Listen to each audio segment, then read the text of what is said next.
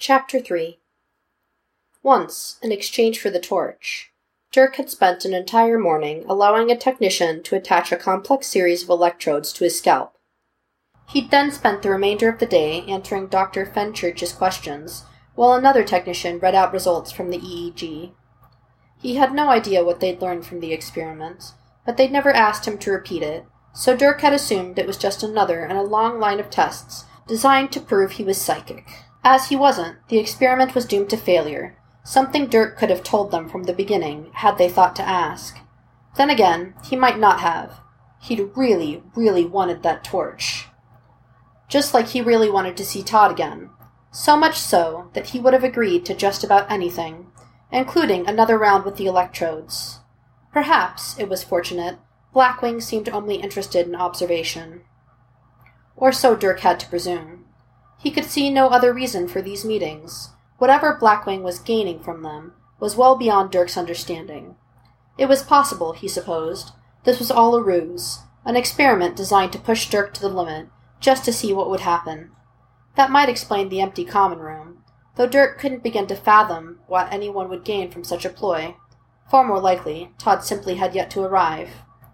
He let his gaze drift around the room, taking in the sitting area where the couch was positioned so that it faced the television.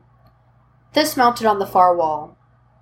On either side were two chairs, these angled so that their occupants could either watch television or engage in conversation without too much trouble. A faux oak coffee table completed the area. The wall opposite the television housed a series of bookcases with books, board games, and Blackwing's collections of DVDs lining their shelves. A long table with matching chairs filled the space in between. Only the couch stood out as mismatched. This impossibly plush, with overstuffed cushions and a soft, velvety fabric that changed color depending on which way it was rubbed. Sometimes, during Dirk's free time, he simply liked to curl up on it and press his cheek against the fabric, drift into a half sleep that left him far more rested than the overly firm mattress of his bed. He was tempted to do so now, except that his heart was still thundering in his chest. Dirk far too tense to attempt anything resembling sleep. His gaze drifted to the far door, the one he suspected would open to reveal Todd. The door remained stubbornly closed. There was nothing else for it, Dirk decided, coming fully into the room. He started towards the table, only then noticing that someone had left out one of the board games. New excitement fluttered in his chest. Dirk couldn't remember having ever seen signs of another person. Even knowing that others undoubtedly used the space, not once had he seen traces of their existence. Upon closer inspection, he realized his mistake. This was staging, not oversight. No one had forgotten the game. It had been intentionally set up. Dirk and Todd no doubt intended to play. Staring at the game with a growing sense of unease, Dirk couldn't quite help but roll his eyes. Of all the games they could set up, of course they had to choose the one that involved solving a mystery. Dirk began to understand now their intentions. Todd wasn't just a paid friend, and he wasn't just a privilege Riggins might take away. He was, in fact, a parameter in Dirk's testing, a means to prove Riggins' theory when all else had failed. I don't even like Cluedo, Dirk said to the empty room. As though in response to this pronouncement, the door he'd been waiting on swung open, Todd stepping in the room. You're here, Dirk said, stating the obvious. The look Todd shot him was vaguely amused, as though he thought the statement superfluous. Dirk ducked his head, heat creeping into his cheeks. I mean, you agreed, he clarified. I wasn't entirely sure you would. He glanced up in time to catch the look of surprise on Todd's face. Todd schooling his features a second later. He cleared his throat before speaking. Sorry. Agreed? He asked, sounding decidedly sheepish. Oh, it's all right. I know they're paying you to be here, Dirk said. Todd's look of surprise returned, but Dirk waved it aside. It's fine, unless, of course, you don't want to be here, because then. No, I do, Todd interjected. I just. I didn't think you knew. Or maybe. I don't know. They weren't really clear on why they wanted me to come. Oh, Dirk said, not entirely prepared for that. So, why did you? Todd, he realized, was still standing with his back against the door his hands thrust awkwardly into his pockets. He was wearing jeans again, that and a gray hooded jumper, frayed drawstrings dangling around his chest. He looked like he'd just woken up, which was unlikely given the hour. Dark circles hung beneath his eyes. I don't know, Todd said, shrugging. I guess maybe I was curious? He ducked his head. Also, I really need the money. That, at least, Dirk could appreciate. Not the money part. He didn't understand that.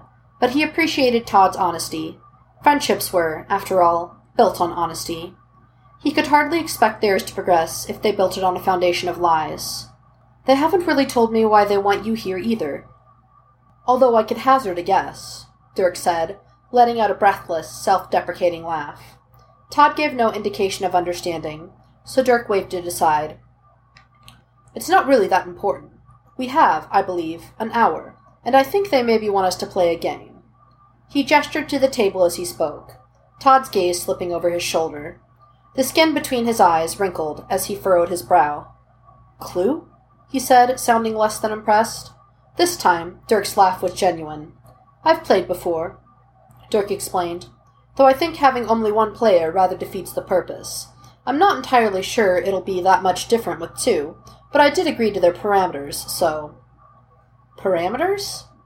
Todd asked, sounding genuinely curious. Dirk nodded. For the experiment, yes. He started towards the table as he spoke, taking a seat beside the library, Miss Scarlet's placeholder directly before him. Slowly, and with a good deal of hesitation, Todd came to join him. He, Dirk was pleased to note, chose a spot beside the ballroom, Mr. Green already set in his square, this is an experiment? Todd asked, gesturing to the board. Dirk nodded. Albeit not a very interesting one. Which is not to say their other experiments are all that interesting, but. He trailed off the second he caught Todd's expression. This a combination of incredulity and alarm. Dirk cleared his throat. Yes, well, I believe I go first, he said, reaching for the die. Hold on, Todd said, still holding Dirk's gaze. Dirk drew back his hand, his fingers curling protectively into his palm. He waited. Todd seemed torn. He glanced to the board, taking in the already shuffled cards and the tiny manila envelope sealed for play. Slowly, his gaze drifted to Dirk, expectation as sharp as his confusion.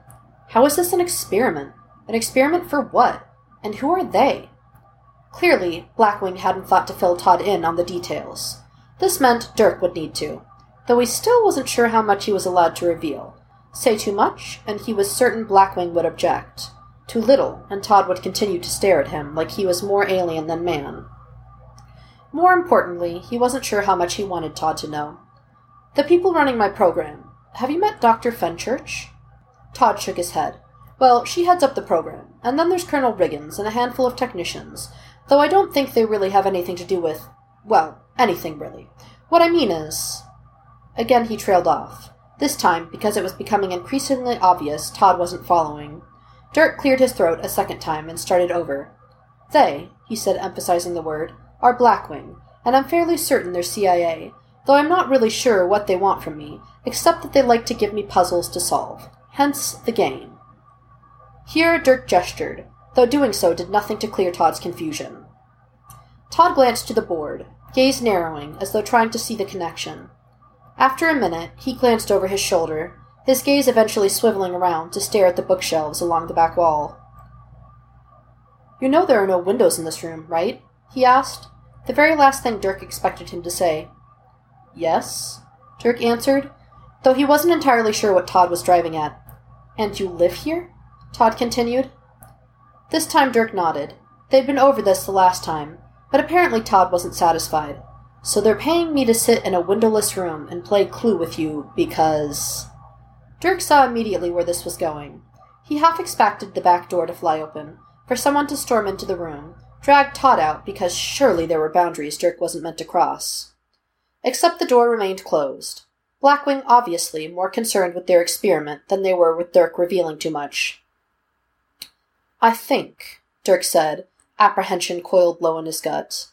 They want to see what happens if they give me a friend. He wanted desperately to laugh, to brush it all off as a silly anecdote, something redundant and uninteresting, because at least then Todd would think him amused. He managed instead a shaky smile, one he suspected conveyed far more inner turmoil than he was perhaps ready to share. Uh, why? Todd asked, still sounding utterly perplexed. Oh, Dirk said, the answer, he thought, rather obvious. Because I've never had one. He was making it worse, he realized. All of this talk accomplishing none of the things he'd set out to accomplish. He knew Todd wouldn't leave. Todd was being paid, after all. But he wanted so bad for their relationship to move beyond Todd's paycheck. And yet, here he was, one session in, and already he could tell Todd was beginning to regret having agreed to come. Dirk may have flailed a little. He wasn't entirely sure the display went unnoticed. To be fair, he said, it's not like I get a chance to meet a lot of people. This is the most I've spoken to someone in years. And you don't think that's fucked up? Todd asked. He sounded genuinely concerned. New hope surged in Dirk's breast. It's not as bad as it sounds. I mean, you're here. Not here, here. I mean, you're participating in a study. How is that any different? Todd was looking at him strangely, like he very much thought Dirk was a little dense. Possibly a lot naive. He wasn't, of course. He knew none of this was normal. But then, he wasn't normal. At least, not in the way people like Todd were normal. He wasn't psychic, but he was something. Okay, Todd said, drawing out the word as though gathering his thoughts. But I don't live here. I have a life outside of here. He meant it as a point, Dirk knew, and yet Dirk didn't miss the hesitation in his voice. Seemingly oblivious, Todd moved on. And to be honest, I don't even know what I'm participating in. I show up, hang out with you, and then sit in a room where I look at flashing pictures across a screen. Oh, Dirk said rather excitedly. I know that test. I'm terrible at that one. The look Todd shot him suggested he was less than impressed. But you said you don't have pararibulitis, he said, dangerously low. He deflated a second later, Dirk watching as he sank back into his chair, visibly defeated. They're paying me to participate in a clinical study that has, as far as I can tell, no other participants, and aside from the blood workup they had me do before the start of the clinic, absolutely nothing they've had me do seems in any way related to pararibulitis. So to be honest, I don't even know why I'm here. And now they're paying me to be your friend? This is officially the weirdest thing that's ever happened to me. He sounded resigned. That and a little annoyed. Like this wasn't what he'd signed up for. Like the universe was spinning beyond his control. Todd caught in something he didn't understand. It called to mind Dirk's conversation with Dr. Fenchurch. The one when he'd asked her point blank if Blackwing was manipulating Todd for Dirk's benefit. She denied it, of course, and Dirk didn't know her to outright lie. But I'm sure it'll all make sense in the end, Dirk said, relatively confident on that point. That's reassuring, Todd said, without a trace of sincerity. Dirk chose not to comment. Todd's gaze returned to the board. I guess we should play them, he said, still sounding resigned. Something ugly twisted in Dirk's gut. He hated this feeling. Hated it, but knew what it meant. These were the moments that kept Riggins coming back. The reason he couldn't leave. Swallowing heavily, Dirk glanced from the board to the camera positioned above their heads, his heart now beating a furious tempo in his chest. He could practically feel the weight of Dr. Fenchurch's gaze. I'm not sure there's much point, Dirk said, letting his gaze drift back to the board, to where the manila envelope rested at its center. Todd, he realized, was watching him curiously. It's Colonel Mustard in the kitchen with the rope, Dirk heard himself say, and barely a whisper. At least when he played alone, there was no one to shoot him incredulous looks. Dirk having rather hoped Todd's presence might have distracted him from the obviousness of the answer. He watched, detached and numb, as Todd shook his head, smile amused as he reached for the envelope. He pulled out three cards, and then set them, one by one, into the space between them. Colonel Mustard, the kitchen, and the rope. Todd blinked. Dirk felt a little like crying. You realize you're not allowed to look at the cards before you stuff them into the envelope, Todd said, reaching the wrong conclusion. Dirk huffed a laugh. It came out sounding suspiciously like a sob. Todd didn't appear to notice. He was too busy separating the cards, shuffling each of the decks before choosing one from each. These he stuffed back into the envelope, unseen. The remaining cards he blended together, reshuffled, and set aside. There, he said. Now we're not cheating. Dirk wanted more than anything to smile, to dismiss the entire event with a laugh, and a wave of his hand. Instead, he stared at the newly sealed envelope. Professor Plum in the billiards room with the candlestick. Dirk swallowed, his hand shaking as he reached for the die. This is fairly simple, Icarus, Dr. Fenchurch said. The exercise room had been cleared of everything save a table and two chairs. Dr. Fenchurch sat across from him, between them a tiny manila envelope. You seem to have no difficulty during your game with Todd, she pressed. Dirk shook his head. I told you, it doesn't work that way. I don't. I'm not psychic. I just get hunches sometimes, but I can't control them. It's not like a switch I can turn on and off. A year ago, he would have never even considered speaking to Dr. Fenchurch in such a manner. A year ago, he wouldn't have spoken to anyone in such a manner. And yet, now, caught between exasperation and annoyance, his words were sharp, biting. He had no idea how he'd guessed the cards with Todd. He just had, and what had it earned him? A technician coming into the room to retrieve Todd, another to bring Dirk back into his room. In hindsight, he should have kept his mouth shut. The rules of the game are the same, Icarus. If you don't know, try guessing. Dirk didn't want to guess. There was too much room for random chance. What he wanted was for Dr. Fenchurch to drop the matter entirely, for her to send Dirk back to his room, because it was better to waste away there than endure any more of this. I don't know. Dirk tried a second time. Dr. Fenchurch continued to stare. Fine. Miss Scarlet in the library with the pipe. There was nothing about the envelope or the situation to tell him whether or not he got it right. Certainly, he didn't have a hunch, not even a vague feeling. Dr. Fenchurch's disappointment, however, was only too instructive. Whatever was in the envelope, Dirk's guess hadn't come close. I can't decide, Icarus, Dr. Fenchurch began, her fingers tapping against the envelope as she spoke. If you're being intentionally obtuse, or if you truly have so little control over your ability. I'm not being whatever you said, Dirk hastened to reassure. And I don't have an ability. I'm not psychic. I'm not anything. I'm just a normal man, and I don't know how I knew what was in that envelope before, but I don't know what's in it now, and I. Dr. Fenchurch held up a hand, effectively silencing him. Dirk drew his bottom lip between his teeth to keep it from quivering. He knew what came next.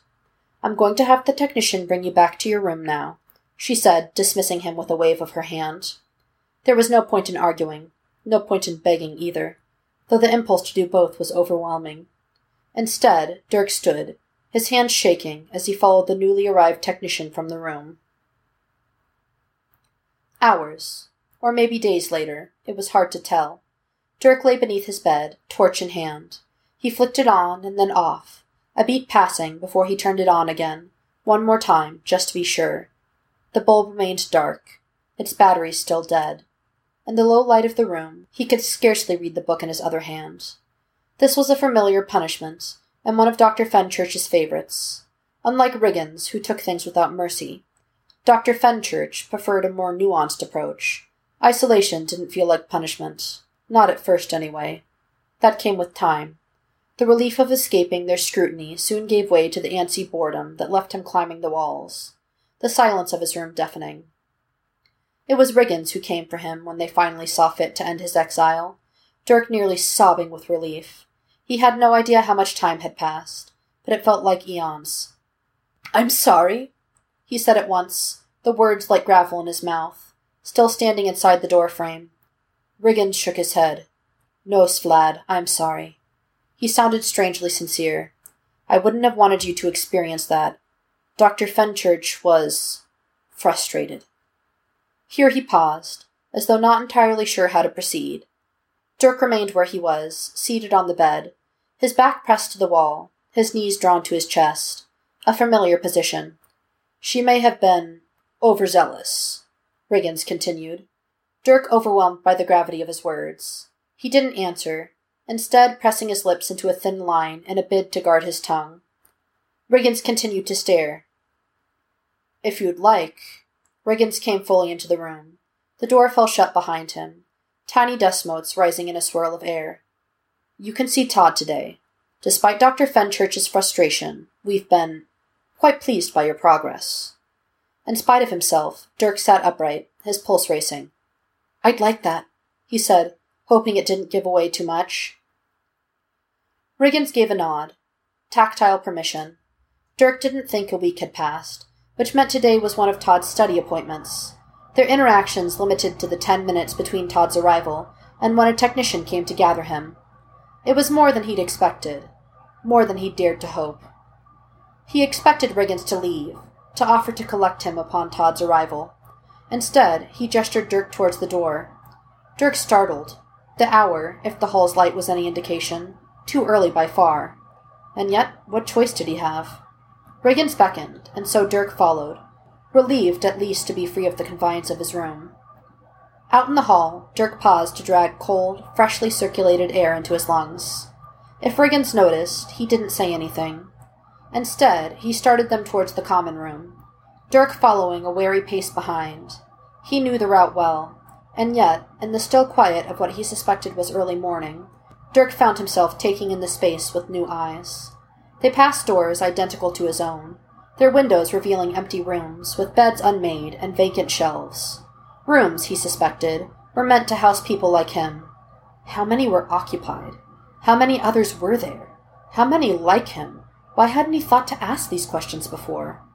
The thought did little to ease the lingering tension from his time in isolation. By the time they stood outside the common room doors, Dirk found himself bouncing slightly on the balls of his feet, tightly coiled energy thrumming beneath his skin. He half expected to come into the room and find Todd waiting for him, and yet he knew it was too early. Todd's appointment later in the day. He was disappointed, but not surprised to find the common room empty. Riggins followed him inside. Little had changed. The game was still on the table, the figures having been moved back to their original positions. The cards reshuffled and piled in the board's center. Hazy understanding dawned. Dirk's stomach sank. You want me to guess the cards, Dirk said, staring at the board. Riggins came to stand on his side, his stance patient, filled with abject certainty. I'll make you a deal, he said, Dirk already beginning to deflate. Play around with me, and then you can wait here for Todd. Dirk had no idea what time it was, but it was early enough he knew Riggins was offering a privilege beyond anything he'd offered before. And he got to see Todd. That condition as unspoken as the consequences Dirk would face should he disagree. Knowing all of this, Dirk gave a reluctant nod. It earned him a clap on the shoulder. Riggins smiling as though he expected nothing less.